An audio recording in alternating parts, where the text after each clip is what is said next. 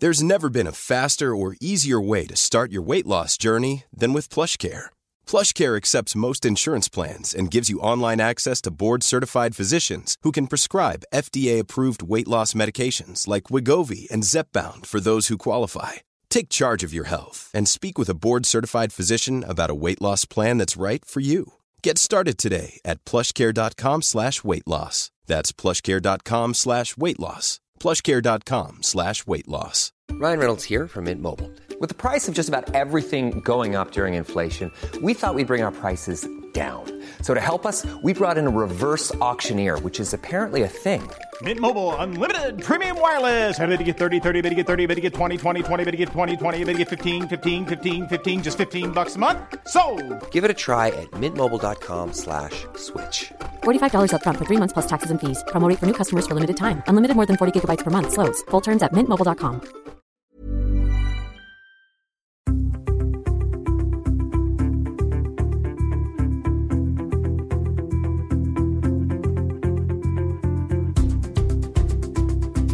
Hej där du som lyssnar! Varmt, varmt välkommen till Hälsosnack. Det är Lotta här, för just nu har både jag och Victoria tagit julledigt. Men för att du som ändå vill ska få lite hälsoinspiration i alla fall så har vi valt ut en favorit i repris till dig. Med över 200 intervjuer i skattkistan så är det inte lätt att välja. Men vi tycker att det här är ett riktigt bra och värdefullt avsnitt. Och om du hellre vill välja själv så är det ju bara att scrolla tillbaka och välja och vraka bland alla avsnitt. För du kommer garantera hitta något du har missat eller något du vill lyssna igen eller inspireras av. Och vi vill också passa på att önska dig en riktigt skön och härlig julledighet och ett riktigt gott nytt 2022.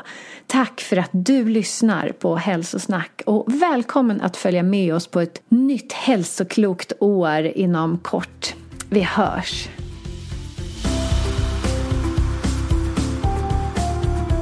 Linus och varmt välkommen till Hälsosnack. Tack snälla, jättetrevligt att vara här. Ja, men det är så kul att vara här på FAMMED med all den kompetens som finns här och få tillgång till eh, värsta läkarna tycker jag. Ställa frågor. Ja, Superkul. Ni är väldigt välkomna. Ja men superkul. Och idag ska vi prata om funktionsmedicin Ja. och om kostens betydelse för hälsan. Ett av våra favoritämnen måste vi ju säga. Ehm, och ehm, ja, det ska bli jättekul. Men först, Linus. Eh, vem är du och hur kom du in på den här banan? Ja, jag Linus Mårtensson heter jag. Som sagt, jag är ju, eh, jobbar här i egenskap av läkare. Jag är specialist i allmänmedicin. Vilket är det man är när man är distriktsläkare. Så jag har jobbat på distrikt i närmare tio år på vårdcentral. Och även inom företagshälsovård. Eh, men innan dess, och jag eh, ville nog bli läkare redan sedan jag var väldigt liten. Men jag har också utbildat mig till någonting som heter hälsopedagog på Idrottshögskolan. Så jag har gått där i tre år och blivit allt från styrketräningsinstruktör till det. Eh, Coolt. Gick du läkarprogrammet först? Eller det här först? nej, jag gick eh, Idrottshögskolan eh, först. Eh, och det blev ganska många år på högskolan. Det blev närmare 13 år tror jag till slut. Jag, jag läste data och systemvetenskap och lite lingvistik och lite allt möjligt. Men, eh, sen så blev det... Men jag var hela tiden inriktad på det här och jag har jobbat som eh, både tävlat eh, i badminton och varit elittränare i badminton. Så jag har varit inne i liksom idrotten och, och sådär. Men sen så på grund av den egna ohälsan som sagt så har jag kommit in mycket på kost och hälsa för andra människor och sådär. Och jag har alltid velat hjälpa andra. Eh, så det var det som gjorde att jag hamnade på det. Eh, Ja, men vad hände? För det var något med ohälsa. Ja, det var någonting med ohälsa. Det var så att jag, jag föddes med en, en eh, relativt ovanlig mag-tarmsjukdom. Eh, som innebär att en stor del av tjocktarmen är död kan man säga. Den är liksom inte, fungerar inte som den ska.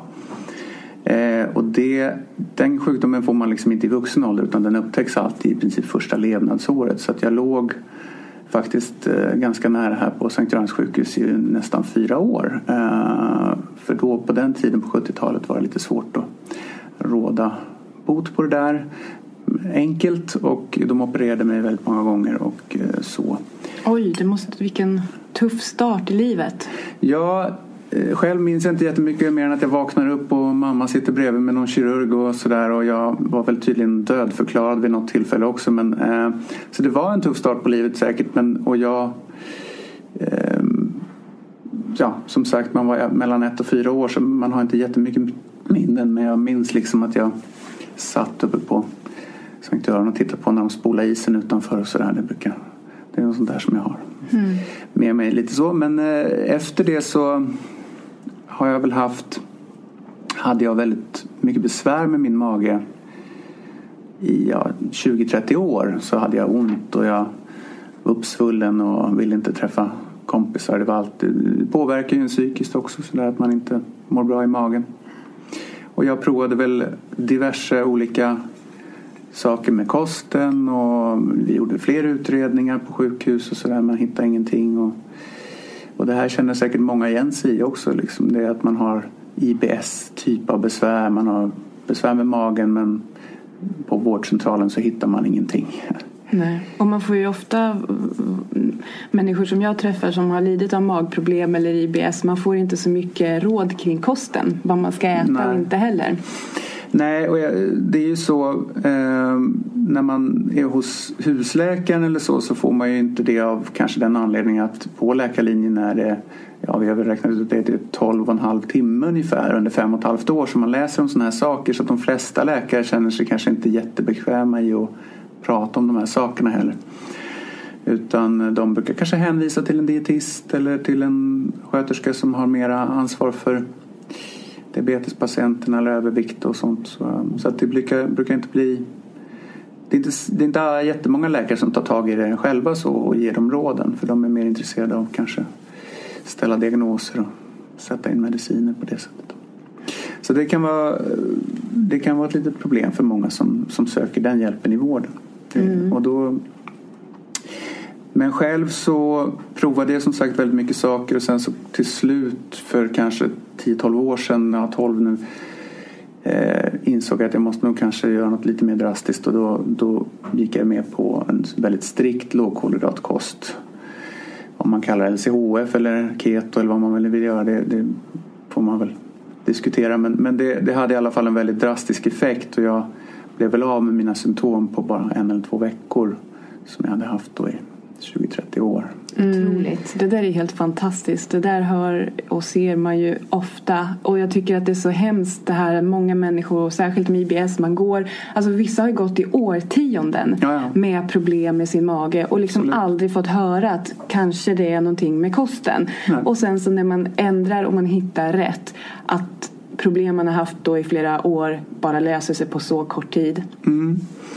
Ja, och, och det det blev ju lite så en uppvaknande så för mig också att oj, det, dels att det kanske var så att att man hade glömt att berätta någonting under våra utbildningar så, eller mina utbildningar som jag hade gått. Liksom, det, det känns som att det saknas någonting då. Varför, varför fick jag inte veta? Eller var det så här enkelt? Eller var det, kunde jag göra på det här sättet?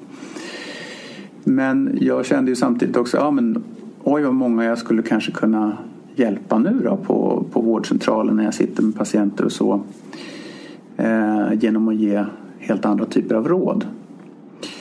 Men självklart, eh, vi är lite konservativa i det här landet och det är inte alltid okontroversiellt att, att ge vissa råd. Eh, som att eh, här ska vi följa Livsmedelsverket och det är tallriksmodeller och det är fem frukter varje dag och det är så. Och, det, och gör man inte så då kan det vara folk, i alla fall inom inom mitt område, om vården, sådär, som, som reagerar med. Och framförallt kan det vara förvirrande ibland för patienterna och det märkte man ju också när man jobbar med det. Sköterskan sa en sak och sen så säger doktorn en annan sak. Det är klart att många tyckte ju att vem ska jag egentligen tro på nu då? Mm.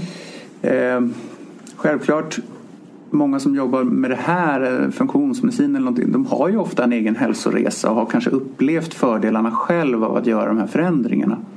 Och jag tror att det är en väldigt stor del i varför det kan vara svårt att övertyga vissa. Om har man inte upplevt det själv så, så vill man ofta bara ha fina vetenskapliga rapporter som säger att man ska äta på ett eller annat sätt. Men det är väldigt svårt. Det är väldigt svårt att göra studier på.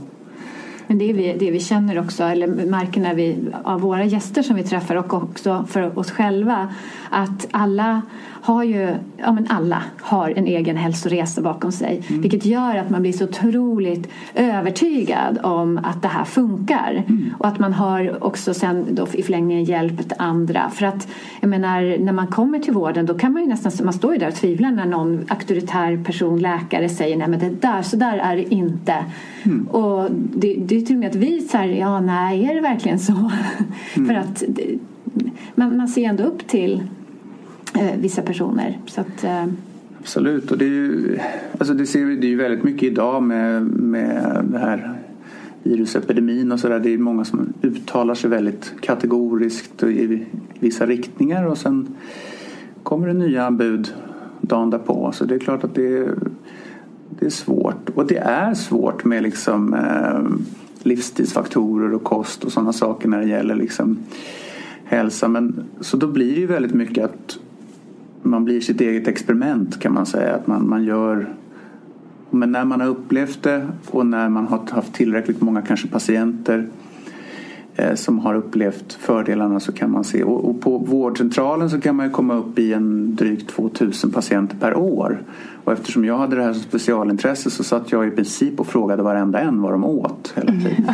man blir då, lite nördig på det man sättet. Man blir lite nördig och, och så. Det är ju många också som är så inom det här området men eh, och när man gör det så får man också en ganska bra referensram kring okej, okay, de som äter på det här sättet verkar drabbas lite mer av de här besvären kanske. Och, och man kan också... Och sen är det alltid...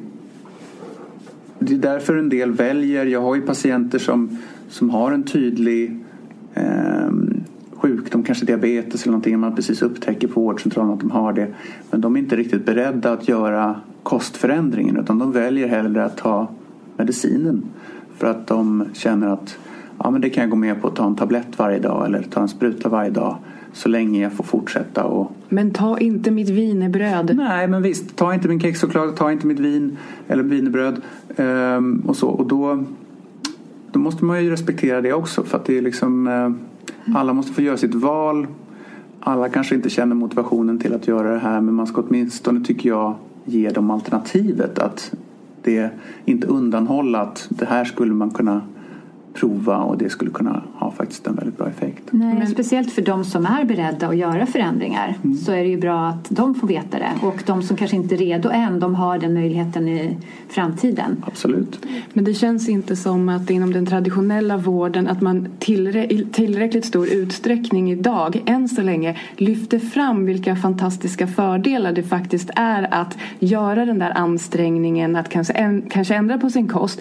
För att jag tror att det blir lite för lätt så här, den där tabletten liksom, mm. den presenteras där och det är klart att om man inte riktigt förstår vilken skillnad det gör då, då är det mycket lättare att ta den där tabletten för att mm. det är mycket lättare än att anstränga sig själv och göra förändringar i sitt leverne. Jag har ju pratat mycket, alltså funktionsmedicin, IBS är en sån här sak som kan vara ganska tacksam då till exempel eh, olika magbesvär men de som kommer hit de har ju oftast inte Ibland har de inte alls magbesvär, de har helt andra sjukdomar men man kan ändå härleda det till magen och vad de har ätit och sådana saker genom åren. Eller vad de har utsatts för i övrigt förstås när det gäller stress och eh, huruvida de rör sig och allt det här.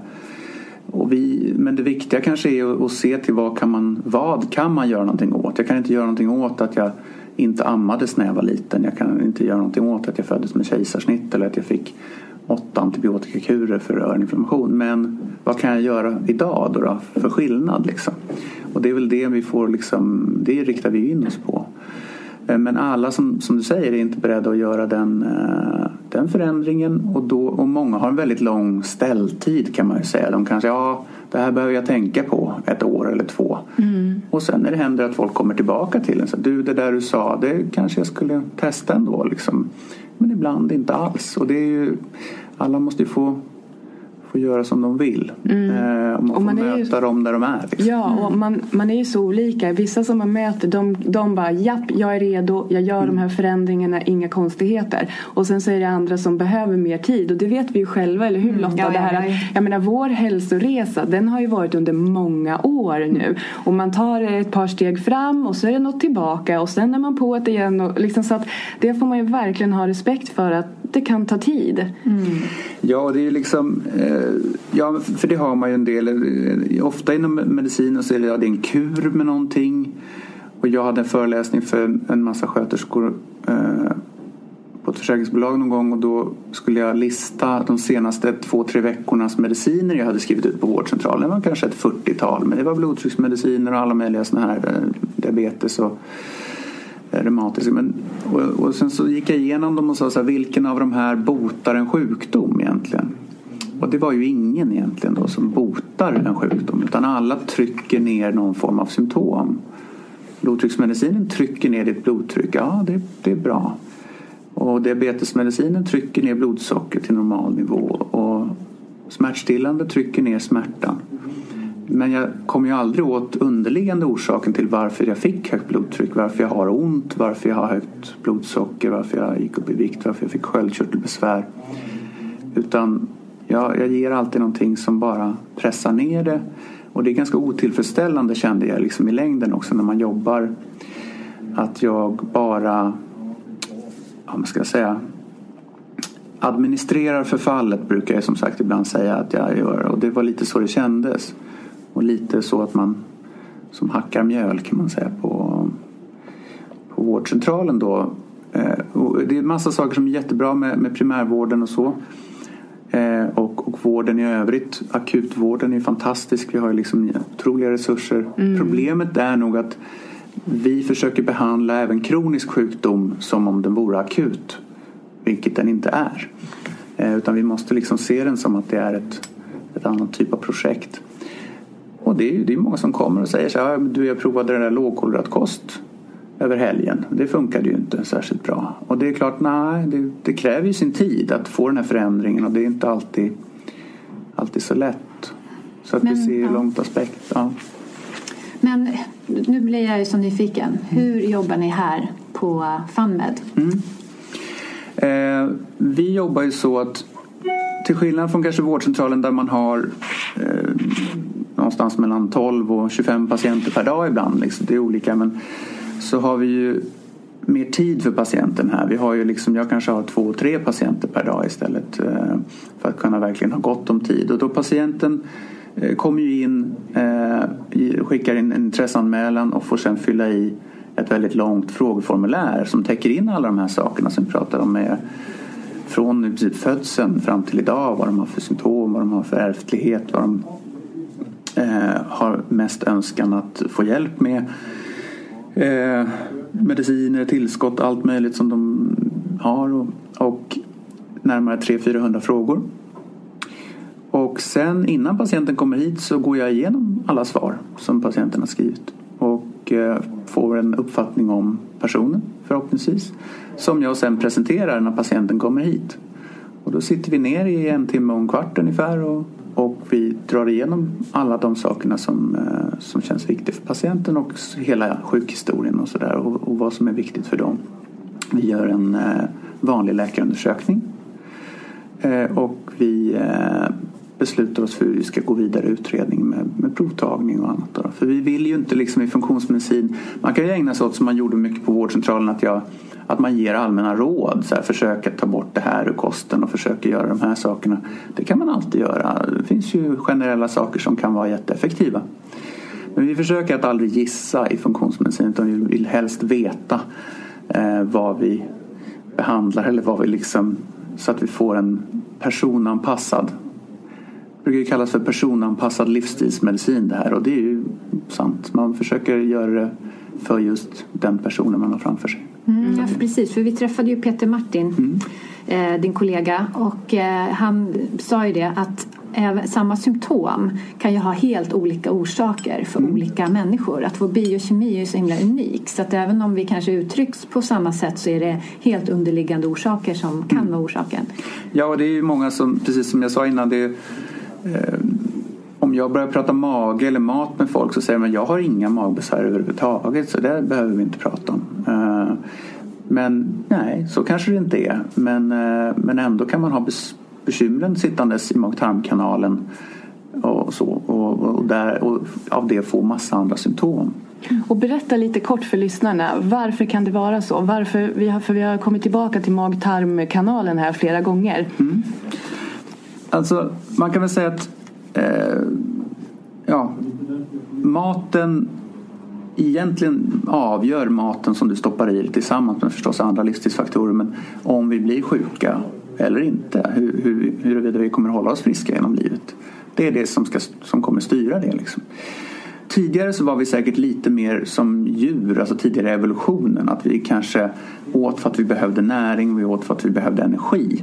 Inte för att det är jättetrevligt med fredagsmys eller att vi ska ta en Snickers till mellanmål eller så. Utan vi åt av den anledningen och då kanske vi och då fanns det bara de sakerna som kanske för oss ändå var okej okay att äta och gav näring och energi. Eller de sakerna som inte gjorde det och då eh, har vi ju försvarsmekanismer i kroppen som ska säga till att oj, det där var inte så bra. Idag har vi väldigt mycket processad mat som är näringsfattig. Eh, och eh, den, den liksom innehåller inte tillräckligt mycket näring men kroppen strävar hela tiden efter att få tillräckligt mycket av kanske protein och såna här saker. Men att få tillräckligt mycket protein från pasta eller eh, mackor eller någonting är inte så effektivt helt enkelt. Så att, och plus att vi då drabbas av massa näringsbrister. Det finns gifter i maten. Det finns massa inflammationsskapande saker i det vi äter. Och det i sin tur skadar tarmslemhinnan som gör att vi kan få inflammation. Eh, det skadar i tarm, mag-tarmsystemet så sitter större delen av ditt immunförsvar. Och det sitter där för att det ska vara av evolutionärt och för att försvara oss och vara berett på det som kan komma in. Om du plockade upp något från marken som inte kanske var så nyttigt för dig då ska det ju det refuseras och så ska det ut ur kroppen. Ja, för det är ju så fascinerande. Alltså, tarmslemhinnan är ju liksom eh, vår utsida egentligen. Ja. Och det är en, ett cellager tjockt. Ja, det är väldigt tunt och det är framförallt i tunntarmen vi ska ta upp näring. I tjocktarmen tar man mest upp kanske vätska och salt.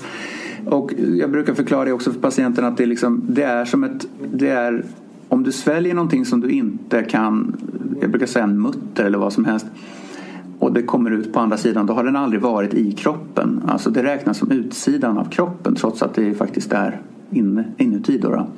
Det räknas egentligen inte som inuti kroppen förrän det har tagits upp kanske i blodbanan och så vidare.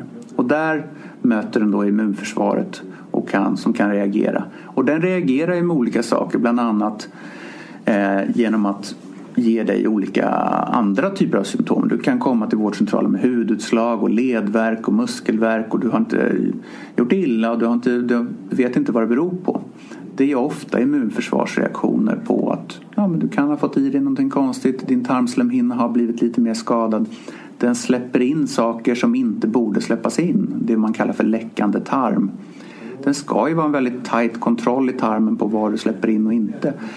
Om inte det sker det här med läckande tarm det utvecklas ju under år oftast. Att man, oj, du har fått jättemånga antibiotikakurer.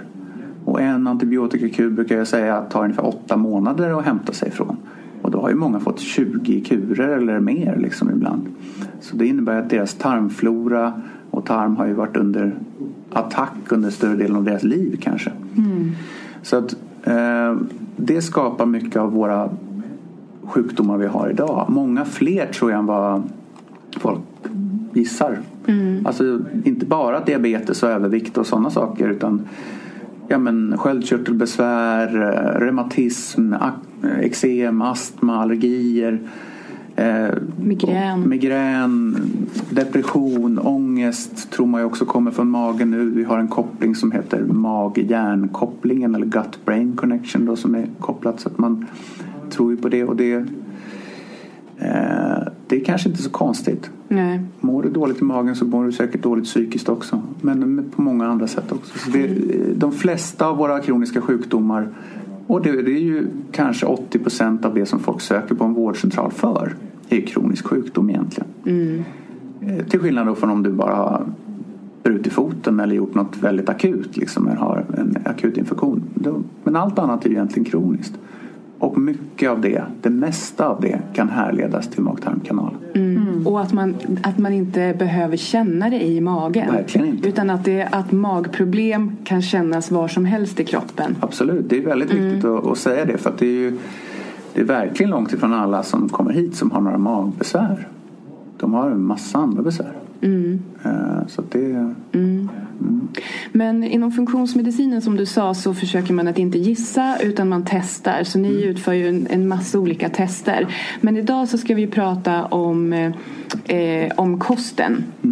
Eh, så, och vi brukar ju säga så här att i Sverige så lider vi inte av kaloribrist men vi kan lida av näringsbrister.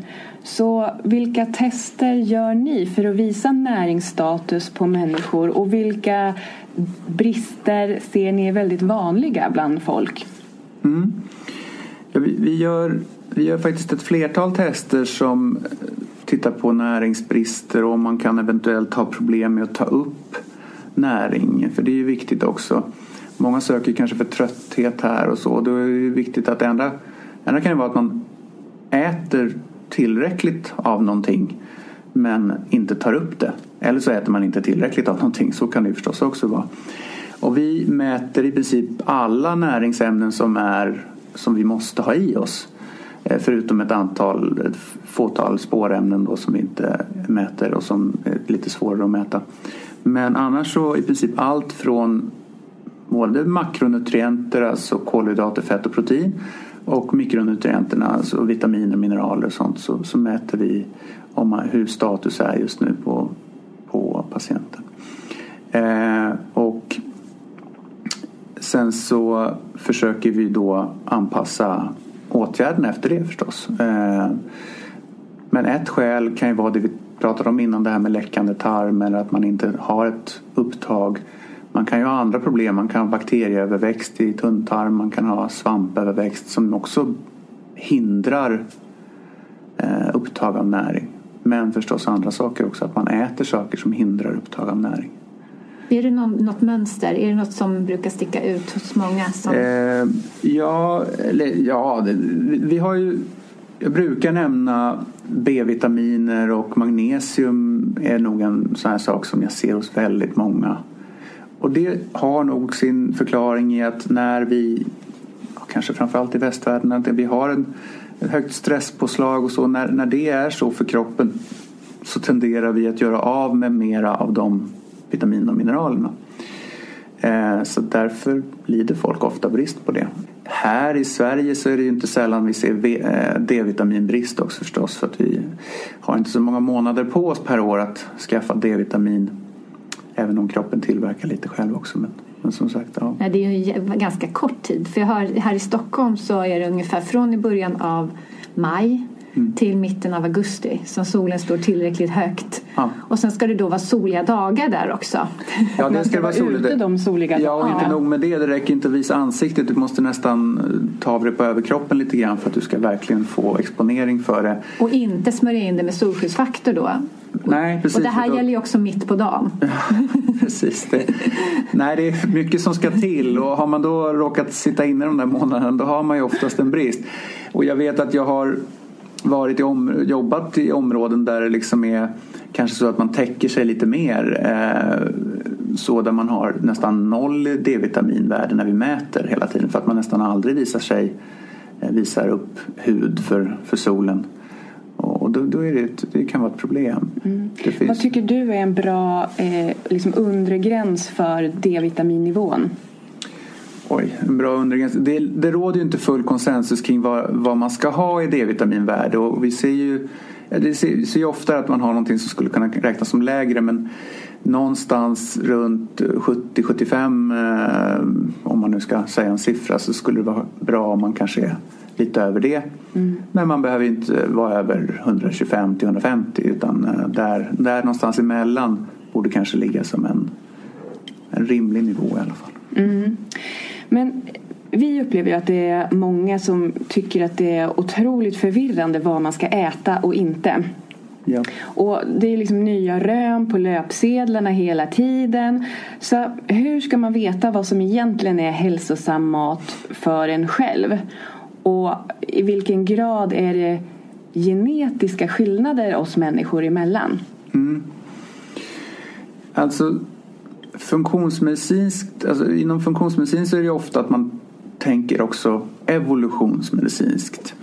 Och det är väl lite kanske någon slags ledtråd på till vad man ska äta. Vad har vi som människa eller människoart utvecklats till att äta?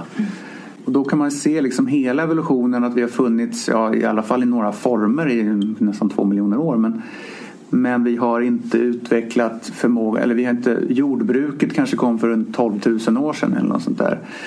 Eh, och först då kunde man kanske börja odla saker, spannmål och sådana här saker kanske kom ännu senare. Och nu på senare tid då, bara de sista ja, eh, århundradena så har vi mer industri. Att vi kan liksom eh, göra mjöl i större utsträckning. Vi kan nu tillsätter de extra gluten i, i mjölet också för att det ska bli finare bullar och sådana saker. Det har vi inte liksom utsatts för. Om du var, levde kanske i Sverige på eh, ja, eh, 7000 år före Kristus eller någonting så, så kanske då var det inte så stor chans att du kunde få en liten låda jordgubbar på, på julafton. Ja, då åt vi väl mest fisk om jag har för mig rätt. Ja, vi åt ju, det, fanns, ja, det fanns ju inte så mycket annat än kanske animaliska produkter just då i alla fall, alltså under vintertid. Utan vi har ju kanske ätit mera efter säsong också. Att det som, det som finns tillgår, det kan vi, det kan vi äta av. Eh, så vi har utvecklats till att kunna äta både kanske växt och, växt och djur. Och det är olika för olika delar av världen förstås. Vad man har eh, haft tillgång till och under vilka delar av året. Eh, så så att det, jag tror att man ska se det mera evolutionärt till skillnad från idag. Man, ja, Pressbyrån liksom, det är kanske inte det har vi inte haft tillgång till. Eh, den processade maten vi har idag, större delen av eh, en, en stor matbutik kanske man inte ens behöver titta på för att den, den innehåller inte saker som du behöver. Det är massa innehållsförteckningar med e-nummer och det är alla sådana saker. Och jag brukar säga till folk att de ska försöka se att det är en ingrediens bara. Det ska inte finnas en, en ingredienslista för att då är det förmodligen inte någonting man behöver och det är ingenting man har haft tillgång till. Den här lilla, lilla delen av evolutionen som har där vi har haft tillgång till processad mat eller, eller eh, ja, dagens typ av mat. Den är så kort så att det är liksom inte så att vår DNA har ändrats under den tiden särskilt mycket. Utan vi är nog fortfarande stenåldersmänniskor DNA-mässigt. Och det var lite det du kom in på lite så här hur, hur, det, hur är skillnaderna genetiskt kanske? Ja, det finns ju vissa skillnader genetiskt men vi tittar kanske ganska mycket på det som heter epigenetik. Och det är ju så att man har ju kartlagt i princip hela människans genom men man lyckades ändå inte få fram varför vi blev sjuka. Eh, och det kom man ju på då att det berodde ju på att större delen beror på livsstilsfaktorer. Så det är ju, epigenetik handlar ju om hur dina gener uttrycks i förhållande till hur du beter dig, alltså hur du lever. Planning for your next trip? Elevate your travel style with Quince. Quince has all the jet-setting essentials you'll want for your next getaway, like European linen, premium luggage options, buttery soft Italian leather bags, and so much more and it's all priced at 50 to 80% less than similar brands. Plus, Quince only works with factories that use safe and ethical manufacturing practices. Pack your bags with high-quality essentials you'll be wearing for vacations to come with Quince. Go to quince.com slash trip for free shipping and 365-day returns. Ever catch yourself eating the same flavorless dinner three days in a row? Dreaming of something better? Well, HelloFresh is your guilt-free dream come true, baby. It's me, Gigi Palmer. Let's wake up those taste buds with hot, juicy pecan crusted chicken or garlic butter shrimp scampi. Mm. Hello Fresh. Stop dreaming of all the delicious possibilities and dig in at HelloFresh.com. Let's get this dinner party started.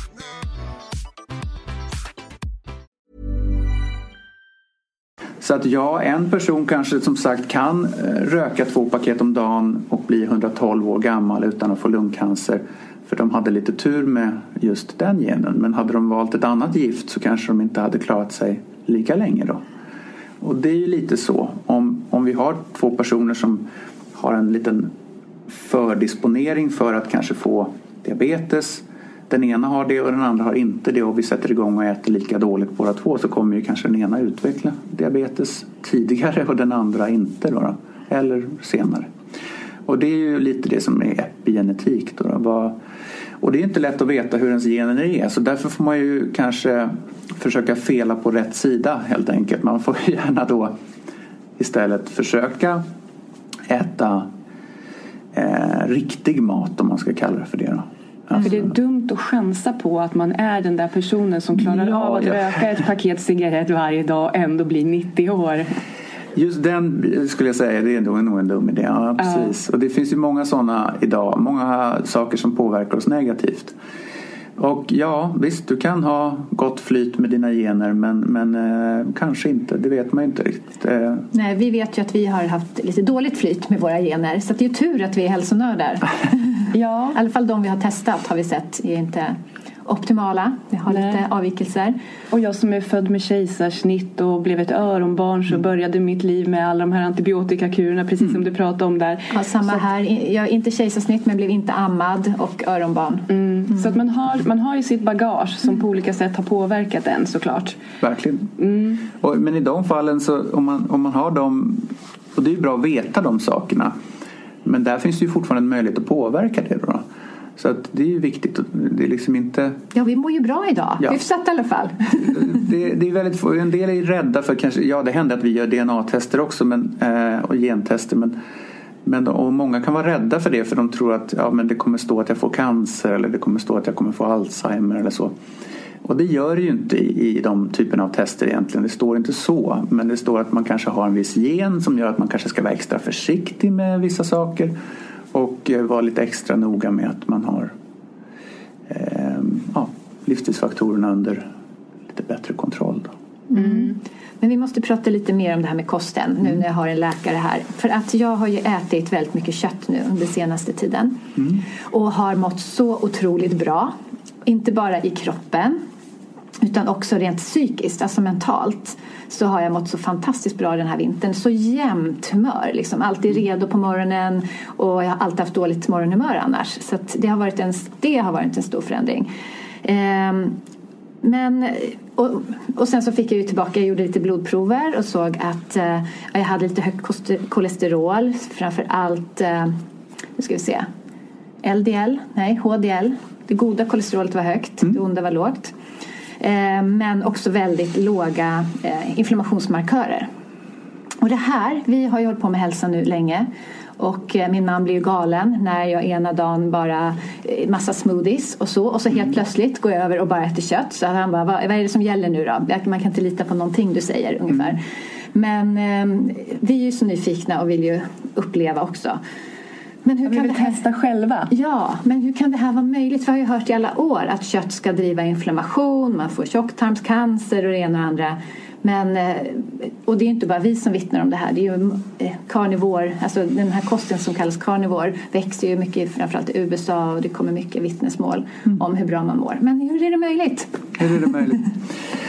Ja, alltså visst. Och det är ju medias eh, rapportering kring det hela är ju eh, ja, en sak. Då, då. Det, det är ju svårt att... Eh, som du säger, det, det är en... Eh, dels idag i, i världen har vi en stor vegotrend. Alltså att det är väldigt att man ska äta grönt. Och det kan vara av alla möjliga orsaker. Man säger att eh, man ska göra det för miljön eller för politik eller vad, ja, vad det kan Ja, för det där är lite viktigt att hålla isär. Att den här ja. vegotrenden den handlar ju inte bara om hälsa. Nej. Så att det är flera olika orsaker till den. Ja, och det är det jag försöker också man kan ha debatter om miljön när det gäller olika saker och äta på ett visst sätt och sådär. Men när jag ser på, på patienten och, och, på vad jag skulle ge för råd så ser jag bara rent fysiologiskt medicinskt. Vad är det bästa för dig att äta? Och då kommer vi tillbaka till det här med evolutionen. Det, är liksom, eh, det som är närings, mest näringstätt och minst inflammatoriskt för att då säga exakt tvärt emot vad du sa. Det är egentligen eh, animaliska produkter, alltså mm. kött egentligen. Då. Jag brukar ta exemplet, eh, det är det som är lättast för, för kroppen att processa och bryta ner oftast då, då om man inte har vissa specifika genetiska sjukdomar. Eller om man är väldigt stressad och inte har ja. bra matsmältning. Nej, visst, mm. man kan ha brist på saltsyra i magen och alla möjliga saker som gör att det kan bli knepigare. Men generellt är det det lättaste. Och det är där, från kött tar vi också upp näringsämnena mycket lättare än vad vi gör från vegetabilier, från grönsaker. Eh, och därav så och vi får, där får vi liksom egentligen allt. Där, därav att man kan äta till exempel carnivore. Det är folk som har gjort det i 20 år och, och äter bara entrecote och dricker vatten. Och de får det fettet de behöver och de får det proteinet de behöver och de får alla näringsämnena från det tillgodosedda. Eh, av de tre huvud eh, av de tre makrosarna, om man säger, de, de tre eh, näringsämnena som är kolhydrater, fett och protein så är det en av dem som inte är essentiell. Alltså vi behöver inte tillsätta den utifrån och det är kolhydrater. För det kan vi göra själva? Det kan vi göra själva från en bit kött om det behövs och det kanske krävs någon halv tesked per dag för hjärnan. Men, och den kan också drivas på det som kommer från att vi bränner fett, vilket vi förmodligen har gjort under evolutionen också. Och då är det ketonkroppar som bildas. Och det drivs hjärnan alldeles utmärkt på. Kanske till och med bättre än socker. Därav att man kan äta. De har till och med gjort experiment. De har stängt in folk i, på ett sjukhus frivilligt då ska jag säga. Eh, Vilken tur. Ja, det var frivilligt. I ett år och gett dem bara i princip entrecote och vatten. Och de fick inga näringsbrister, de fick ingen skörbjugg, de fick ingen, inga konstigheter. De mådde jättebra. Precis som du beskrev precis. Så, mm. så mår de väldigt bra på det. Och ser man på en del ursprungsbefolkningar, inuiter, massajer och sånt så är det ju det de äter eh, väldigt, inuit kanske har ganska lite egentligen. Eh, de äter ju säl och sådana här saker. De äter ofta inälvsmat. Eh, och har väl inte särskilt mycket växtlighet alls. Det är lite bär och så men, men annars så, så är det mycket kött och eh, fett framförallt. Mm. Medan kolhydrater, många hävdar ju då som sagt att de ska tillsätta det för att hjärnan behöver det men det är inte sant. Det behöver man faktiskt inte göra därmed inte sagt att alla måste bli karnivorer så utan eh, men det, det finns ju de som kanske gagnar av det på grund av till exempel mycket kronisk sjukdom. Eh, där de faktiskt under en period i alla fall kan behöva äta åt det hållet. Mm. Eh, och som du beskriver också, det är ju det många upplever när de provar det. Att det klarnar i huvudet lite grann, att man blir och Hjärndimman försvinner. Hjärndimman försvinner. Och jag måste ju vara tydlig också. Jag har ju inte ätit ren carnivore. Jag har inte ätit bara entrecote och vatten. Utan jag har ätit lite carnivore-ish. Men en, normal människa som skulle se vad jag äter varje dag skulle jag se att jag mest äter kött. Så mm. jag äter ju kött frukost, lunch och middag. Om jag äter lunch, inte alltid. Mm. Eh, men kanske lite avokado, lite romansallad eller några skedar surkål eller kimchi och så. Mm. Nu, just nu är jag inte lika strikt men jag vet att så här riktigt, riktigt bra och jag tänker också att kanske lite mer säsongsbetonat under höst, vinter, vår äta lite mer så och sen under sommaren när det här när naturliga, när det som växer och äta bär och sådär. Eh, det känner jag skulle funka nog ganska bra för mig personligen. Ja, för de flesta eh, kan ju hålla en sån typ av kost. En del tycker förstås att om man ska äta carnivore så är det väldigt restriktivt och det, det kan vara socialt jobbigt och sådär. Ibland när jag själv, eh, när man var på vårdcentralen och själv, eh, när man äter, jag äter ju också så delvis men så la man till några salladsblad mer för att se normal ut. Mm. Eh, på, men, men många beskriver just det där att det kanske det kan, kan krävas en ganska strikt hållning för att liksom få maximal effekt. Eller just att det är en skala, en glidande skala där man ja, men ju striktare jag är desto bättre mår jag faktiskt. Eh, men det ska ju förstås vägas mot är jag beredd att göra det här rent livsstilsmässigt i övrigt också? Jag ska träffa kompisar, jag ska gå ut och äta, jag kanske ska laga middag till någon eller gå hem på middag till någon. Eh, och det ska fungera i ens livsstil och det måste vi också ta hänsyn till. Det gör vi ju mycket i funktionsmedicin att jag måste ju återigen möta folk där de är nej jag kan tänka mig att göra det där men jag kan inte tänka mig att göra det där. Så man blir lite coachande mera. Alltså, okej, okay, det här skulle nog vara bra för dig om vi provade. Är du beredd att göra det, ja eller nej? Eh, och då får man liksom se och jag förklarar då förstås varför det skulle vara bra. Inte bara att jag tycker att du ska äta en massa kött. Det är inte bara att jag säger så utan jag säger varför det skulle kunna finnas en fördel med det. Mm. Nu, nu tänker jag så här att många av eh, lyssnarna eh, och eh, kanske sitter och funderar över och vi har som sagt den här eh, eh vegotrenden i samhället. Ja, men Linus, är det verkligen så att eh, alla inom situationstecken mår bättre av att äta mycket kött? Och vad händer med, vi behö, behöver vi inte fibrer? Behöver vi inte alla de här eh, eh, vitaminerna och fytonäringsämnena? Allt det där som finns i gröna smoothien och, och grönsakerna och allt det där. Hur, hur, ser du på, hur, hur skulle du kunna svara på det? Ja, Ja, det var många frågor på en ja, gång. Ja, precis. Börja där du vill. Så här är det. Nej, alla mår säkert inte bra av att äta massa kött. Så. Men det är klart att det beror lite på vart man kommer ifrån också. Och det kan ju vara så att man har det kan vara en övergångsperiod som man behöver äta på ett visst sätt. Vi har ju statistiskt sett så kan man nog säga att vi har en eh, om man ser till patienter som söker här och jag såg det också på vårdcentralen att de som söker för mycket kronisk sjukdom kanske i faktiskt procentuellt sett större utsträckning lutar åt vegetariskt eller veganskt håll. Att de äter mer åt det hållet och därmed ja, får man ju tolka det som man vill men om att det liksom kanske driver inflammation till viss del, på, till, till större del då, då.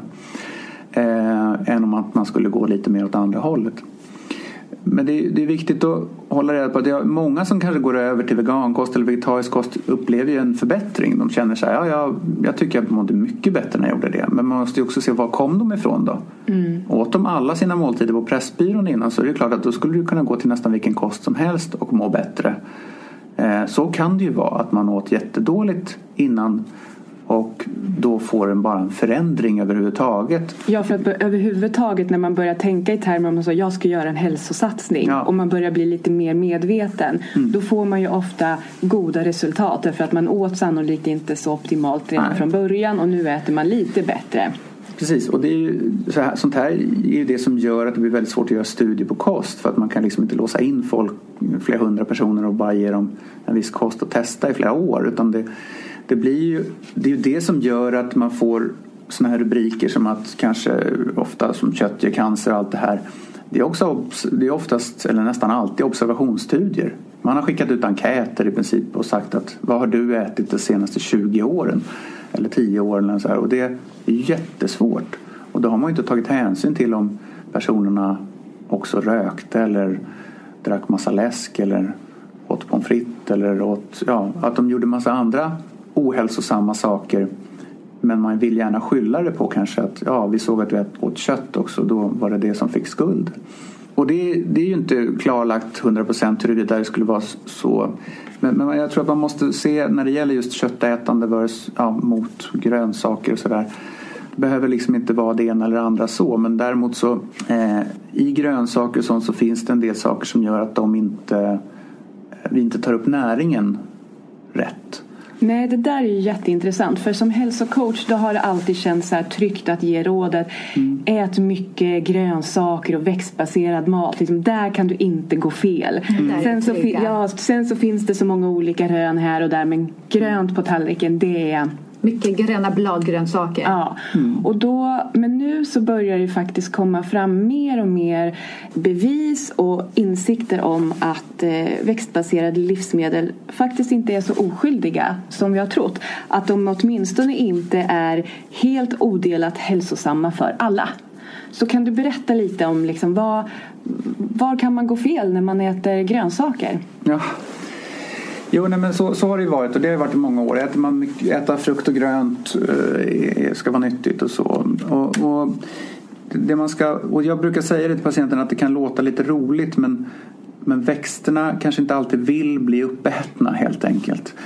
Evolutionärt återigen, liksom, de har utvecklat olika försvarsmekanismer mot att, framförallt inte mot oss egentligen utan kanske mot skadeinsekter, bakterier och annat så har de liksom olika försvar. växter kan ju förstås ha taggar och sånt.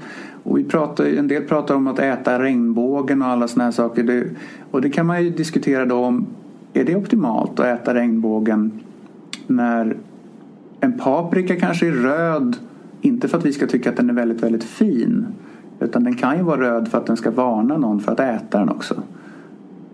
Och, och så är det nog med många eh, växter i naturen också. Att dels har de synliga eller kännbara saker som gör att de inte blir uppätna av insekter och djur och sådana saker. Men de har också det som kallas för antinutrienter. Och där finns det ett stort antal. Det finns ju någonting som, är väldigt, som vi håller på med väldigt mycket här nu. Det är oxalater till exempel. Det finns eh, fytater, det finns lektiner, polyfenoler, tanniner. Vi kan gå in på lite mer vad de olika sakerna gör för, för, ger för problem. Men de här är ju så att, så att om du har en, en grönsak till exempel eller en frukt och så har man räknat ut hur mycket vitaminer och mineraler som finns i den här. För det är ju ofta ett argument från folk då, då att man har Ja men du, du måste ju få i dig dina vitaminer och mineraler genom de här sakerna. Då har växterna smart nog gjort så att de har ämnen i sig som gör att djuret eller vi eller så inte tar upp de här näringsämnena. Trots att vi äter så blockeras enzymer i kroppen av de här ämnena eller någonting annat som gör att vi inte får i oss näringen. Och hade vi då kanske varit mer som djur och så hade vi märkt att ja, varje gång jag åt det där så fick jag inte tillräckligt med näring eller energi i mig. Så jag ska nog sluta äta det. Eller så var det rent ut sagt giftigt så att man blev sjuk eller dog om man säger av det. Jag måste bara flika in där, för du skickade en artikel till mig som jag läste om en man som hade levt bland en, en väldigt avlägsen indianstam i Amazonas. Under ett år levde han med dem. Och de, då, de hade alltså massor med olika ord för hur frukten var mogen.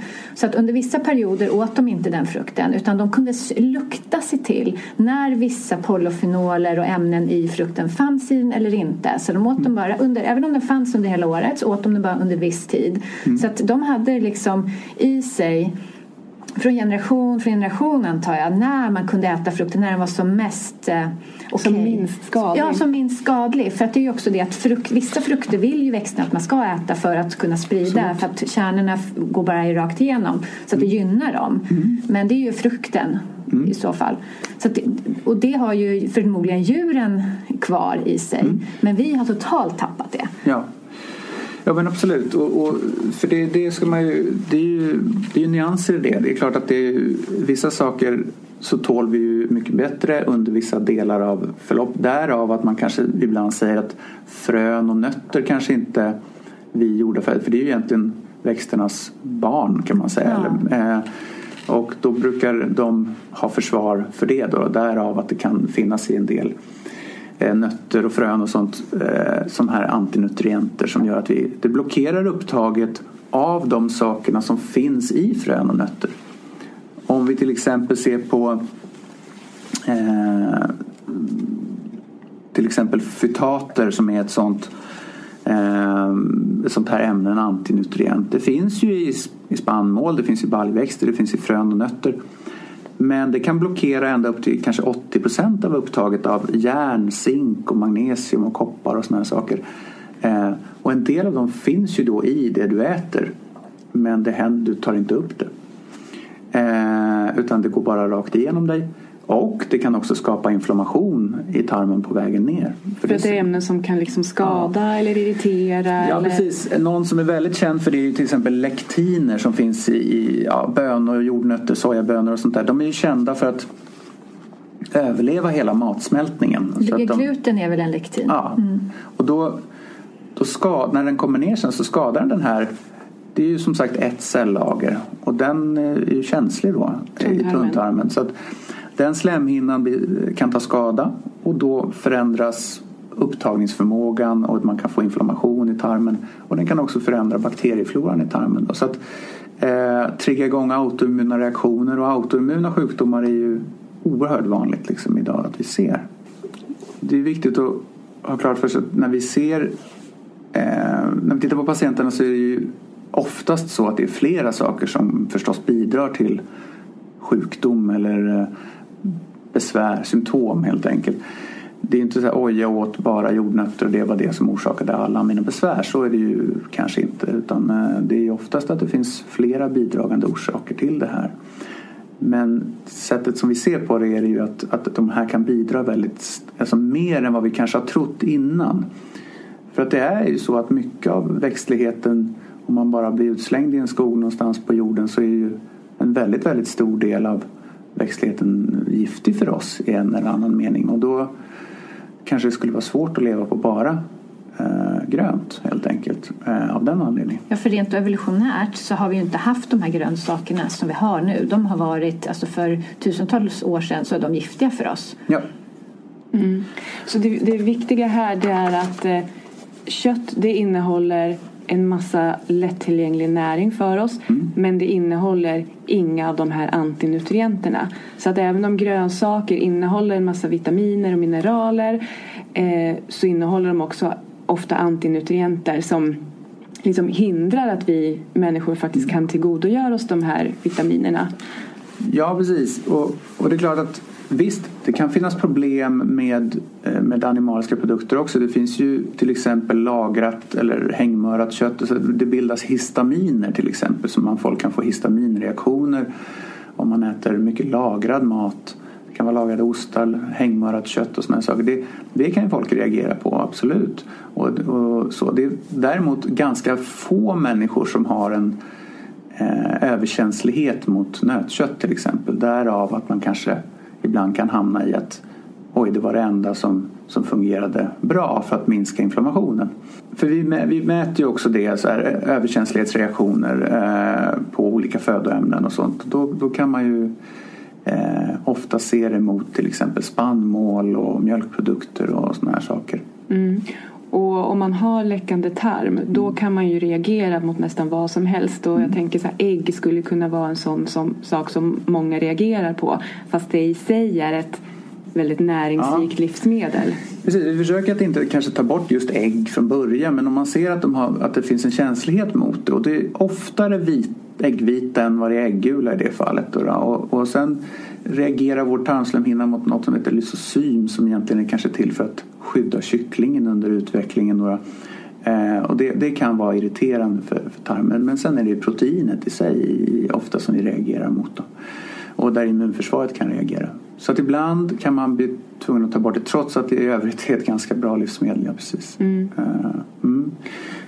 Och nu är det så här att du snart har en patient som är på ingående här. Men jag har ett par frågor till som vi jättegärna skulle vilja prata om. Mm. Och dels handlar det om eh, oxalater. Mm. För på grund av alla gröna smoothies vi dricker mm. så är det någonting som ni ser mer av att man är känslig för och ställer till problem. Ja. Vill du berätta lite?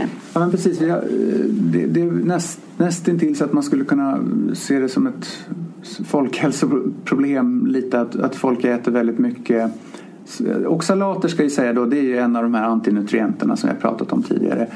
Eh, I mikroskop ser de ut som små, små nålar och en del har hört talas om eh, åkomman gikt. Och det är ju, förr i tiden var det kanske gubbar som drack portvin som fick det. Då fick de ont och rodnade stortåled som gör väldigt ont. En orsak till gikt är att sådana här oxalater, de här små, små nålarna, sätter sig fast i leden och där skapar inflammation och smärta. Då.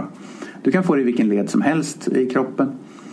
Och idag så får vi väldigt ofta in kanske folk som inte dricker en enda droppe alkohol eh, men istället dricker gröna smoothies varenda morgon eller äter mycket av de sakerna som innehåller oxalater Eh, den mest kända är ju spenat eh, men också mandlar, chiafrön, gurkmeja, kanel, sötpotatis, avokado.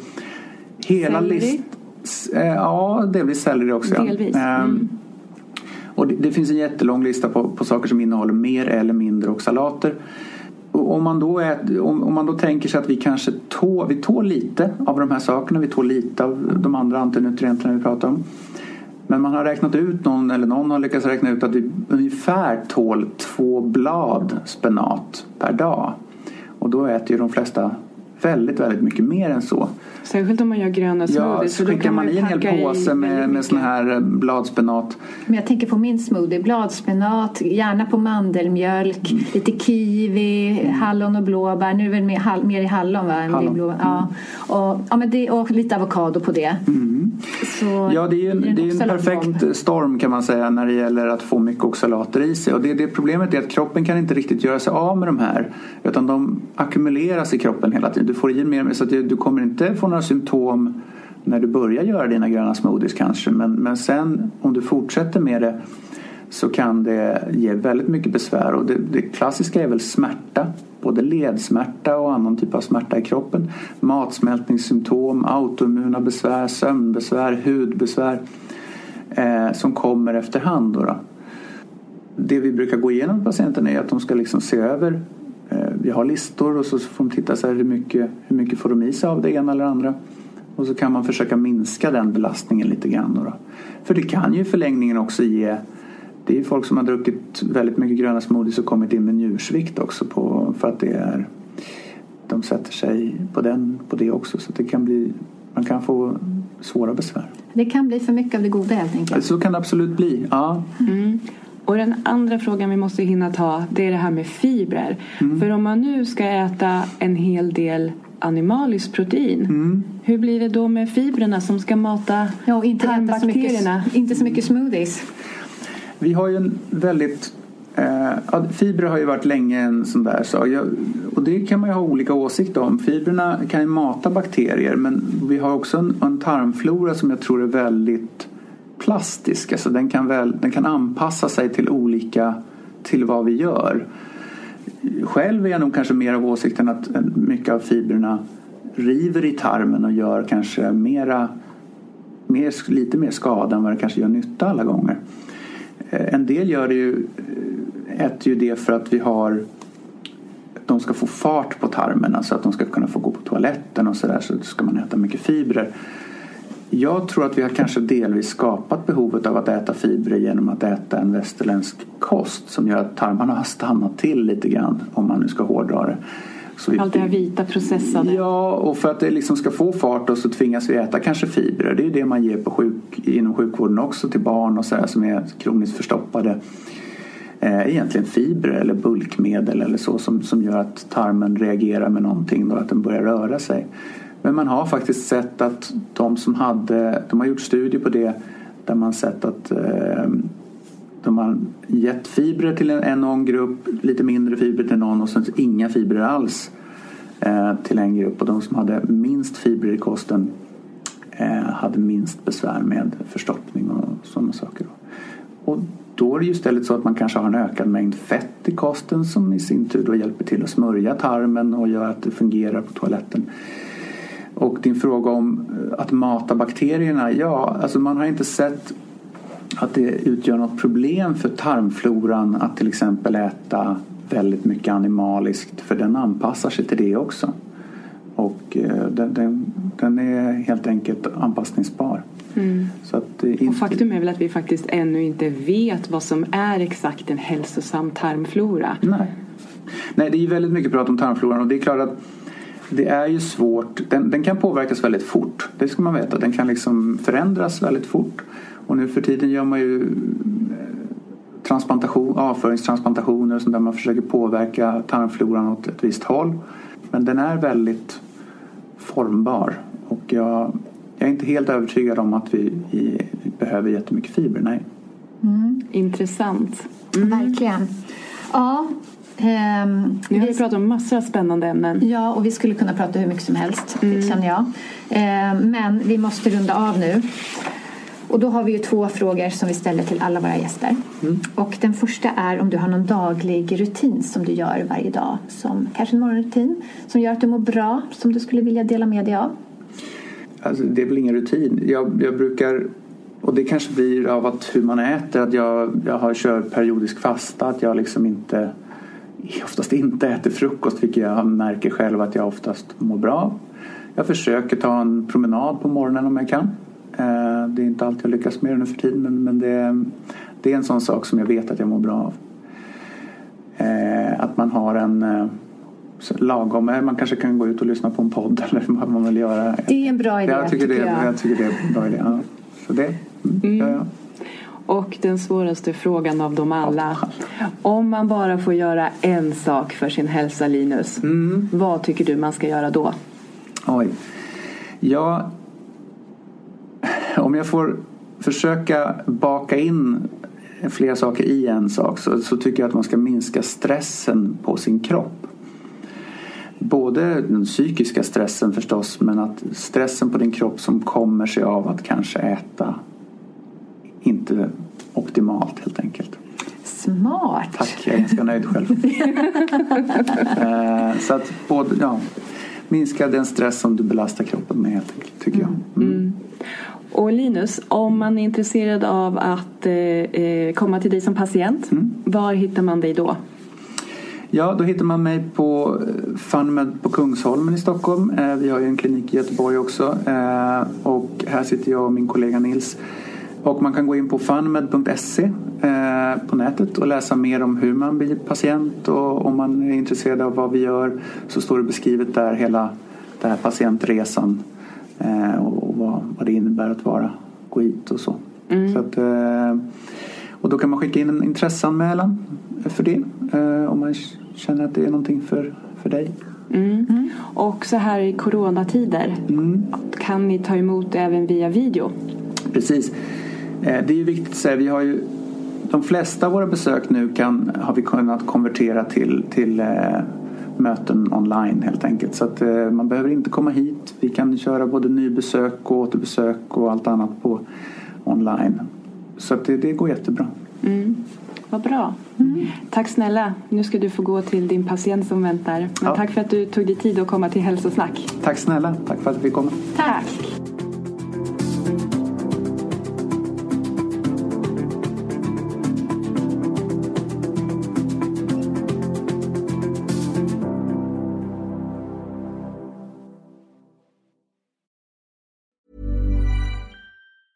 Planning for your next trip? Elevate your travel style with Quince. Quince has all the jet setting essentials you'll want for your next getaway, like European linen, premium luggage options, buttery soft Italian leather bags, and so much more. And it's all priced at 50 to 80% less than similar brands. Plus, Quince only works with factories that use safe and ethical manufacturing practices. Pack your bags with high-quality essentials you'll be wearing for vacations to come with Quince. Go to quince.com slash trip for free shipping and 365-day returns.